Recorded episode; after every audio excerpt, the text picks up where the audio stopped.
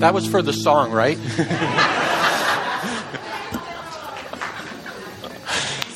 yeah, yeah. Let's let's let's pray right now then. Okay. Father in heaven, thank you for the joy that we can have gathering together in this place, warm, away from the elements, and to just lift our hearts and our voices to you as we worship Jesus together. Lord, we pray that you would continue to be with us. Thank you for this morning. We pray your word would have power, and we want to just be blessed by all that we experience today. In Jesus' name, amen. Thank you. You may be seated. Wonderful to have you here. I hope you feel the warmth of uh, being in this place. And before I get into content this morning, I just want to welcome those of you that are listening or watching uh, online through the live stream. Um, there are some of you who uh, are not feeling well today, and you're. Um, on the couch or in bed and you're watching us live, we want to welcome you. Um, if, if, if, you don't know, there's a few people from our church who are in Israel right now as part of a tour group. And my understanding is that they're watching us right now. So, hi, Israel. How you doing? Okay? Yeah, nice to have you here. And uh, hope you're blessed by being a part of our service this morning, which I think is really cool. You know, a church of our size, can I just say this? A church of our size that is live streaming is pretty powerful. Isn't that, that's really, yeah. Yeah, it's pretty powerful.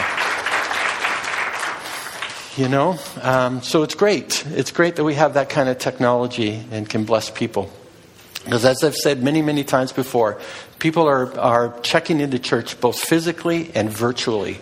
That's just the reality of our, of our times and of our day. So, anyway, whether you're here physically, whether you're here virtually, I want to just welcome you to being part of our service.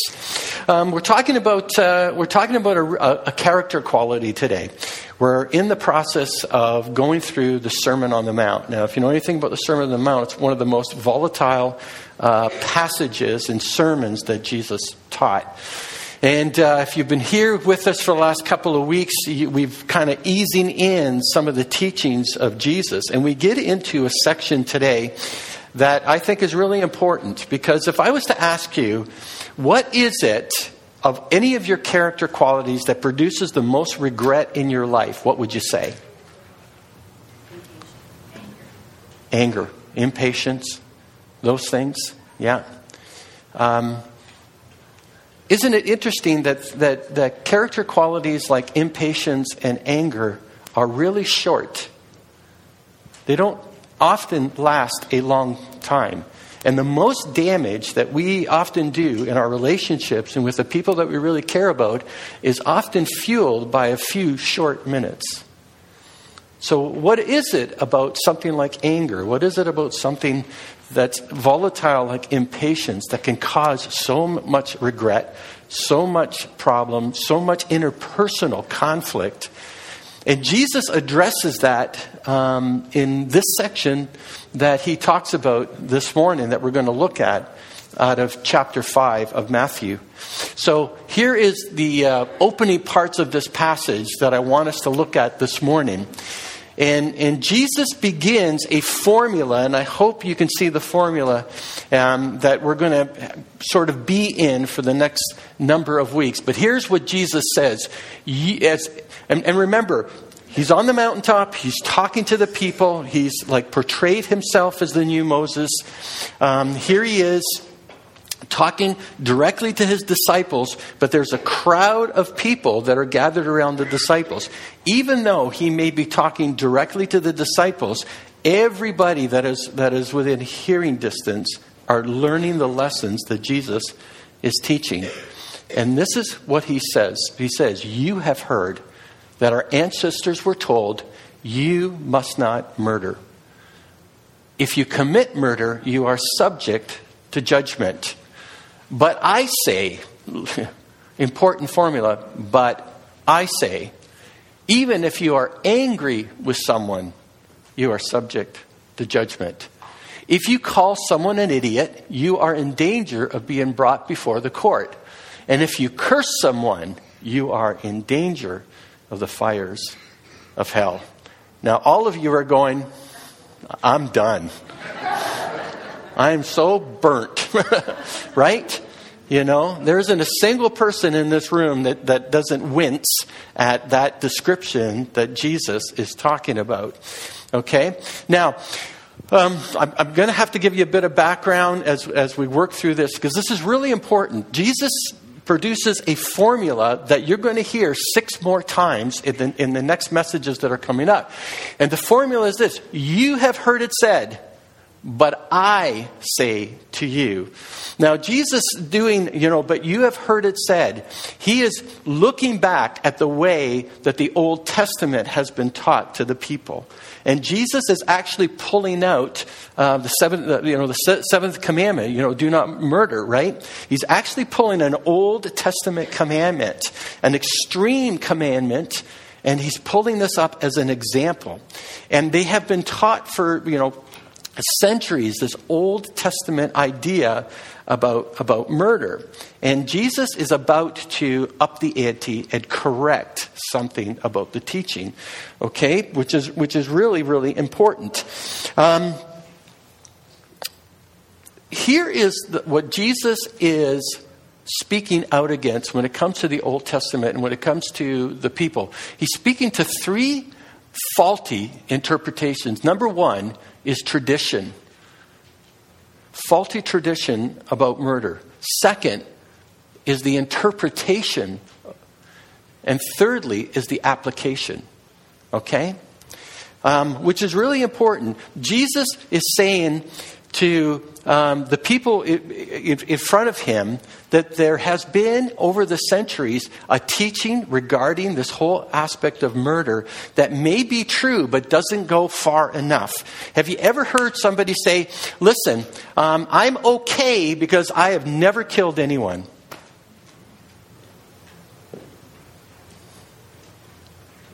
Is it just me? We've all heard that. Now, what kind of a standard is that? Seriously, it basically says that everything that I do wrong up to the point of murder is okay. Isn't that what, it, what, it's saying? The minute you say that, you are just justifying every wrong action that you have done short of killing someone. And as long as you don't kill someone, you're okay. You're safe. There's no judgment, there's no anything. Okay? Jesus says that's just very bad thinking. In fact, Jesus, basically what he says, if you're going to wish someone were dead, you're in danger. There's a problem. And that problem you have to you have to wonder about. Because there's just something about your heart, there's something about what your motivation is, there's something about what you desire in another person that is a problem. And Jesus says, you know, brings that to the forefront. Okay? You might not actually do the physical act of wanting to murder someone. But the fact of the matter is that you have that hatred in your heart, that you have that desire to wish that on somebody else, puts you in a very, very dangerous place. Very dangerous place. Do you know in the, in, in, in the commandment of do not murder, it's actually the sixth commandment. Sorry, did I say the seventh? I apologize. It's actually the sixth commandment. Um, by the way, in the Hebrew, there are seven words uh, for killing, seven words for murder in, in, the, in the Hebrew language. This particular word that is used in this commandment, okay, does not include, by the way, the killing of animals or the defending of your home or accidental death or the execution of a criminal who is charged by the state with a murder that they decide to execute. So, the particular word here um, that Jesus is alluding to is very specific. It's an intentional, uh, deliberate act to want to take another person's life. And there's a sense of hatred behind it, isn't it? You, you, you can't deny. It's something that you wish on someone that eradicates their life. So Jesus is dealing with the interpret, the traditions, the interpretations, uh, the application of the text, because for the most part, The nation, to a certain degree, was saying, as long as we don't get to the point where we're actually removing people from society, we're okay that that hatred can be fostered, that, that that sense of diminishing the value of another human being who is made in the image of God is kind of okay. That we can build social barriers, that we can build barriers of dignity, and, and all those other things that happen when we try to categorize people as less than human. And Jesus doesn't allow that. Because he says what happens in your heart is eventually going to foster its way in such a manner that you might not absolutely get to the point of killing that person, but you could foster the environment that would allow it to happen. And not only allow it to happen, but to justify it in the end. And there's just something patently wrong that Jesus is warning us about in doing that. So it's a pos- you know, very very powerful thing. Now, I'm going to, I, I want to look back at verse 22 again, all right, in this next section. And Jesus gives us three kind of examples, okay? He says, But I say to you, even being angry with someone, okay? Let's highlight the word angry, all right? Even being angry with someone, okay? Anger. Anger is a type of verbal abuse, and it can be a type of verbal abuse. You know, I remember, I, I remember the first time I was in England. Uh, the first time we went to visit our son in England, and I remember, I would, you know, you ever done the tourist thing? Okay, you're just, you know, major tourist. And I remember being in, in uh, you know, area of downtown London in the UK. And we were walking down the street, and I'm just checking everything out, you know, uh, double decker red buses and the red telephone. It was just tourist touristy all the way. Uh, you know, we might have been close to Harrods at the time, and I'm just taking in the entire scenery. And I remember walking down the street um, with our family and, and hearing this racket. And I finally figured out it was someone screaming loud and screaming so loud that you could you could hear the voice like echo off the buildings because we were in a narrow part uh, of a street and there was this young woman yelling at this guy, just in a, in a, in a furious rage over something that he must have done to her. And it was like, and like the whole, you know, you know when the whole street freezes, like, you know, both sides of the street are, and this young young woman is just, you know, just at, at, at a high pitched fever, and and my first reaction is like, what could he have possibly done? To, you know, I, yeah, in, in fact, I remember my son saying, don't, dad, because I wanted to go over there. You ever, you ever get the moment? I wanted to go over there and say, hey, can I help?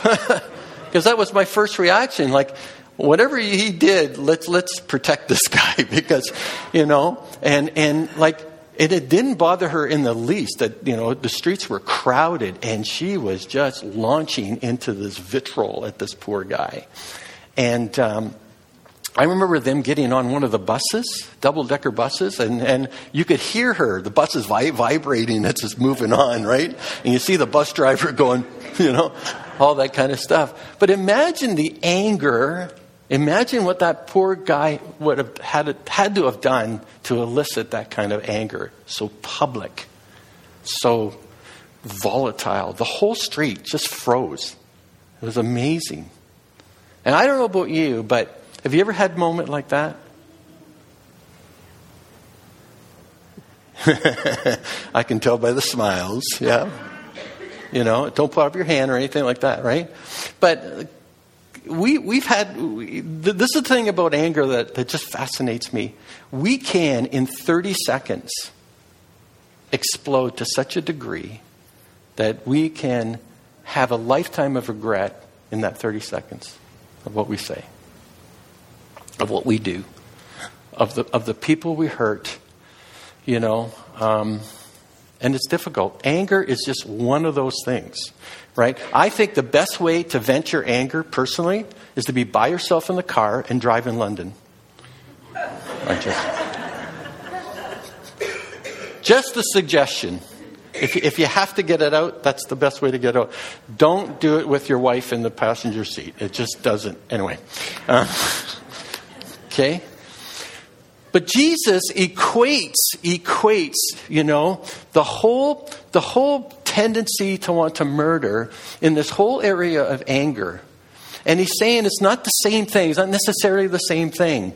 Okay? But, but, but sin can be like this onion, right? It starts with the, the first thing that you peel off, and then the next thing that you peel off. And it kind of becomes worse and worse and worse if you let this thing foster. And it becomes something that, be, that really becomes very volatile after a while. And you don't, and, and I don't know about you, but there's times where, you know, you've gotten angry. You can't even remember what you got angry for in the first place.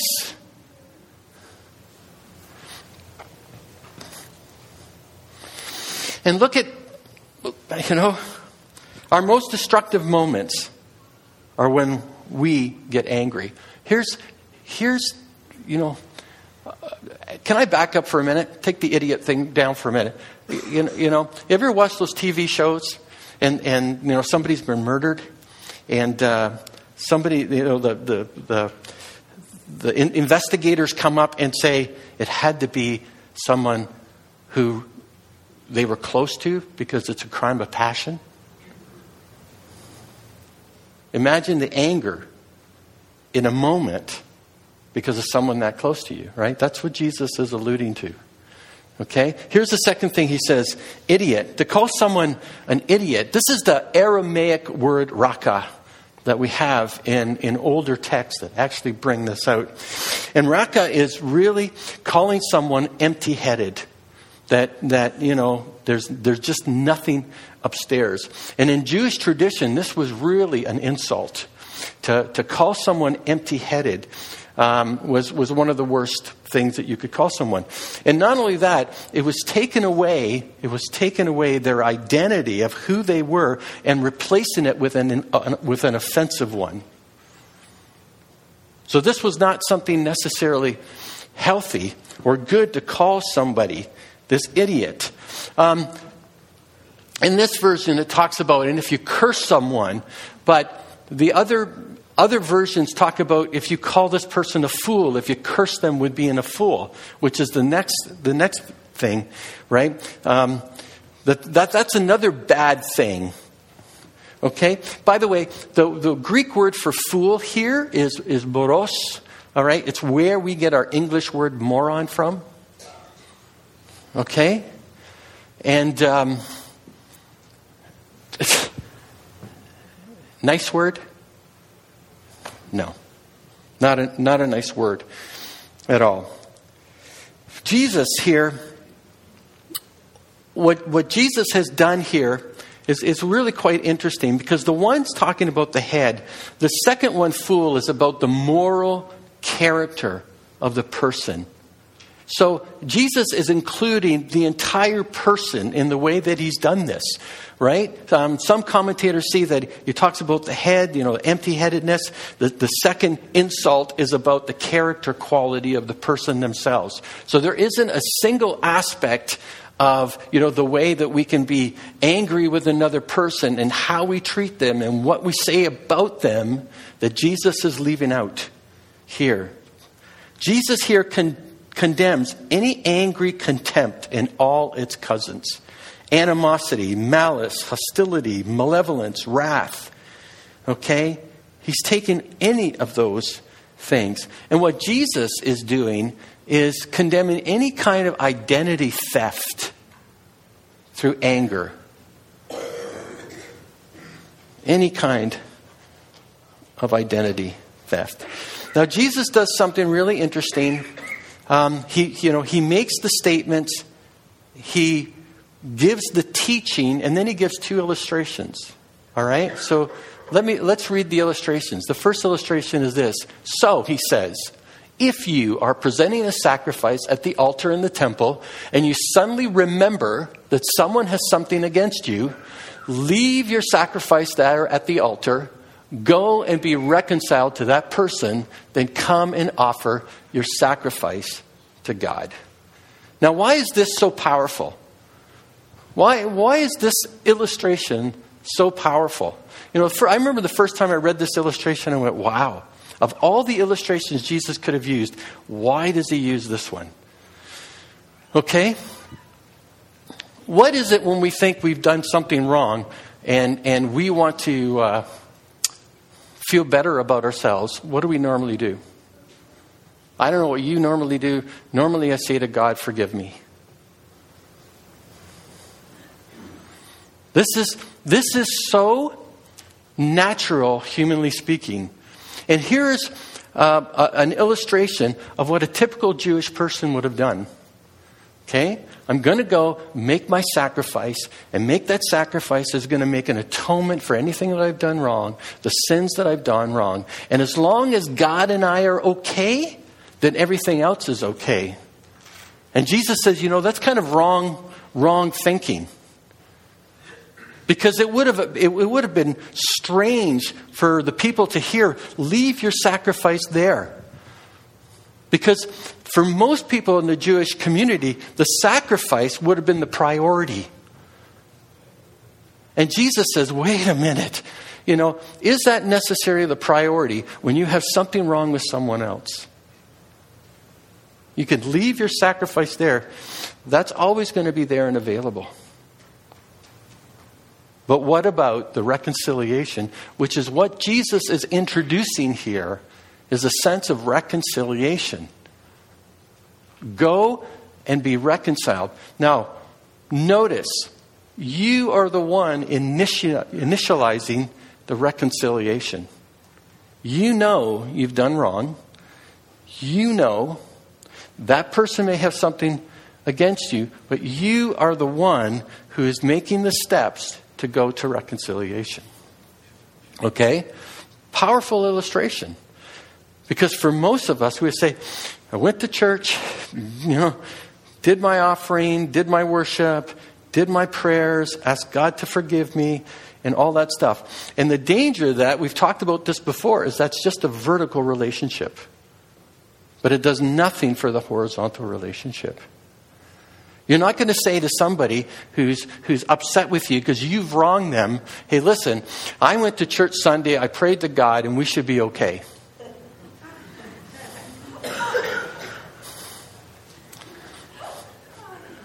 I take it that's not going to fly.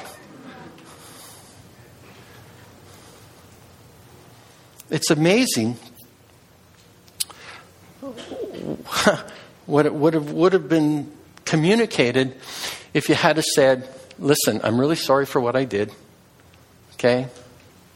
I was wrong. I left my sacrifice because it didn't feel right to me to do that. It didn't feel right for me to go through the religious until we were right here. All right? I don't know about you, it's powerful teaching. That's why, that's why many, many people realize that this is the most quoted section of Jesus, this whole Sermon on the Mount, but the least followed of all his teachings. Because it's so hard. See, it's easy and it, it appeases my own soul and my own heart to be able to just sacrifice to God and get right with Him. Because we know certain things about God that we don't necessarily know about other people. See, I can sacrifice to God, I can pray to God, I can ask for forgiveness, and I know that's constantly available. Forgiveness from another person isn't necessarily that easy. To reconcile to another person is probably one of the hardest things you'll ever do. That's why this, this particular illustration is so powerful. Because it's the very best of circumstances in terms of we're religious people of how we can get ourselves right, not only with just God, but with ourselves. But doesn't necessarily mean we're going to be right with the people around us. So Jesus is talking about this whole spirit of reconciliation. Okay? Here's the second illustration that he uses. When you are on the way to court with your adversary, notice this Settle your differences quickly.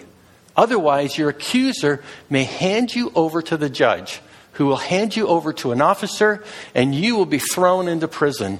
And if that happens, you surely won't be free again until you have paid the last penny.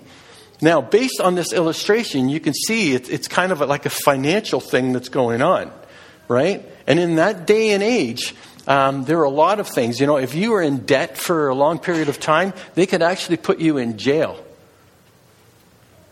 over, over debt. Oh, there's a concept. Um, anyway.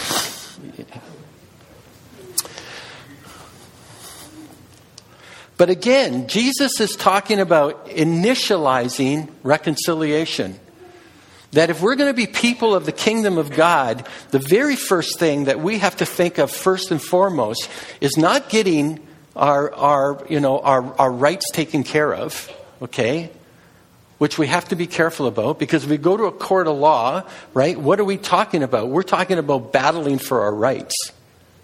And Jesus says, wait a minute, talk to the person. Maybe you can make a deal. Maybe you can reconcile and not bring the courts into it. Maybe.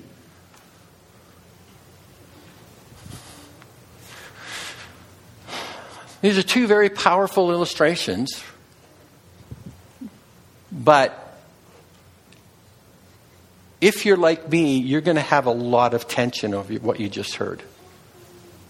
See, Jesus doesn't get into the matter of reconciliation, of what it actually looks like in terms of forgiveness, in terms of context, any of those kinds of things. But here's the point Jesus is trying to make because there are times where, you know, court has to happen. There are times where you're not going to get along with everybody. What is it? One out of every five people in your sphere of relationships are people you're not going to get along with. And the Apostle Paul actually says in Romans, you know, at the very best that you are able, try to get along with everybody. Okay? Paul in book of Romans recognizes that we're not going to get, be able to get along with everybody. But here's what Jesus is trying to get at. Jesus is trying to get at to the point of that we should be, as kingdom people, people who think in terms of reconciliation first and foremost before anger. That we should think and work towards reconciliation whenever we can. That we should work towards, you know, being, being uh, you know, a church that brings people together and not separates people apart.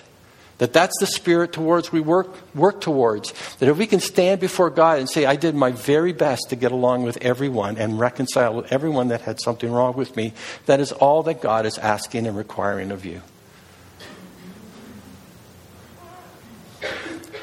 But instead, Jesus says, you know, we can treat our anger, we can treat our discontent, we can treat, you know, treat others in such a way that we forget that if we let that fester and if we let that, you know, kind of become part of who we are, we're just going to literally murder people where they are because they're not going to feel dignified, they're not going to feel human, they're not going to feel like they deserve to live, and all of those kinds of things that go along with that package.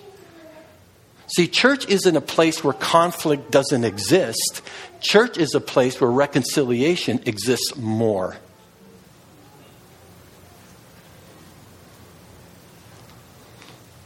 Because unfortunately, even in this room, we're not all going to get along.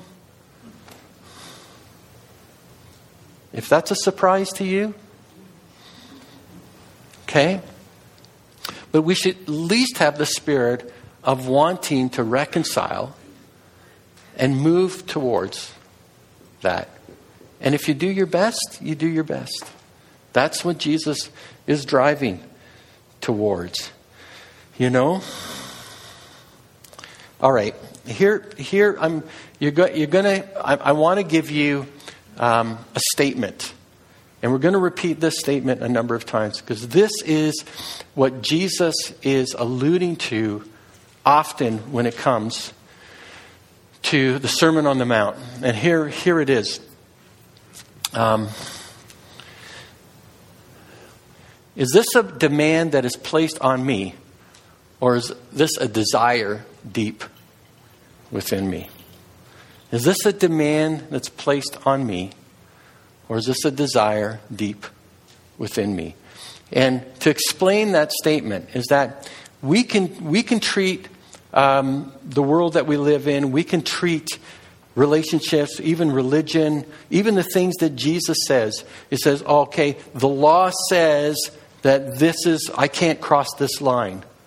The law says I'm going to get a fine if I do this and all that kind of stuff. And you can live your life um, just looking at the things that you know place a demand on you from the outside and just live within that boundary. But it does nothing about your heart. It does nothing about the motivation inside of you. It does nothing about who God is shaping you to be. The Sermon on the Mount works from the inside out. Okay? You know, where there is love, there is going to be no law. If this is a desire or motivation deep within you to want to reconcile, to make things right, to, to see the best in people, all of that kind of stuff, that's going to come from the inside. That's why the Sermon on the Mount is so powerful, because it's working on those of you on the inside in the areas that you struggle with. And say, this has to be something that comes out of my heart. Because if it's just a demand on my life, it's not going to be real. It's not going to last. And the minute things don't go my way, it's just something I'm going to just turn away from. But the entire Sermon on the Mount is motivating people to look at their heart, look at their motivation, and understand that this needs to be something that comes from here, or else reconciliation is not going to go well. See, if it's a demand on the outside, I've done, I've done you wrong. I've done you wrong, okay? But you know what? I'm going to the temple. I'm going to sacrifice. I'm going to get right with God, and everything's going to be okay because that's demand of the law. That is the demand of the law. But Jesus says real reconciliation coming from your own heart is going to, you're going to see that act as not being warranted because you have something inside that you have to do right with somebody else, first and foremost. And then it gives value to the sacrifice because the sacrifice is coming from a heart that is reconciled with the very person. Are you following me? Are you guys okay? That's, that's, a whole, that's a whole different picture, isn't it? And a whole powerful picture. And, you know, there's so many areas of our lives that, that we, we, can, we can talk about that. Am I doing this because the law says it, or it's a demand on me, and I'm not necessarily good with it, but I have to do it? And you know all the feelings and, and, and problems that are associated with that. But the entire Sermon on the Mount is constantly pointing us back, saying, You've heard it said, but I say to you, you may not murder someone, but what are you thinking? How much hatred do you hold in that person? How happy would you be if somebody else committed the murder for you? It's all about shaping us to be people of reconciliation, being people of hope, being people of love, being people who make the world a better place because each and every one of us are living from a place where we see humanity as God sees humanity. Whole different picture, right? Is this a demand placed on me or a desire deep within me. Can we pray? Father in heaven, thank you for this powerful lesson from Jesus. Great illustrations about what it means to be people of reconciliation. And Lord, it's not always going to work in our favor, we know. But how many of us have totally forgotten or given up reconciling because it's just so difficult. And Lord, uh, Jesus doesn't get into the whole mechanics of forgiveness uh, you know, and, and all of that kind of stuff that goes along with it. But I think very powerfully, he's just calling us to think first in terms of reconciliation before anything else. I know that's hard because we all want payback. We all want to get our proverbial pound of flesh and, and all that kind of stuff. But if we're brutally honest, The world has enough animosity. The world has enough hatred. The world has enough anger and enough rage.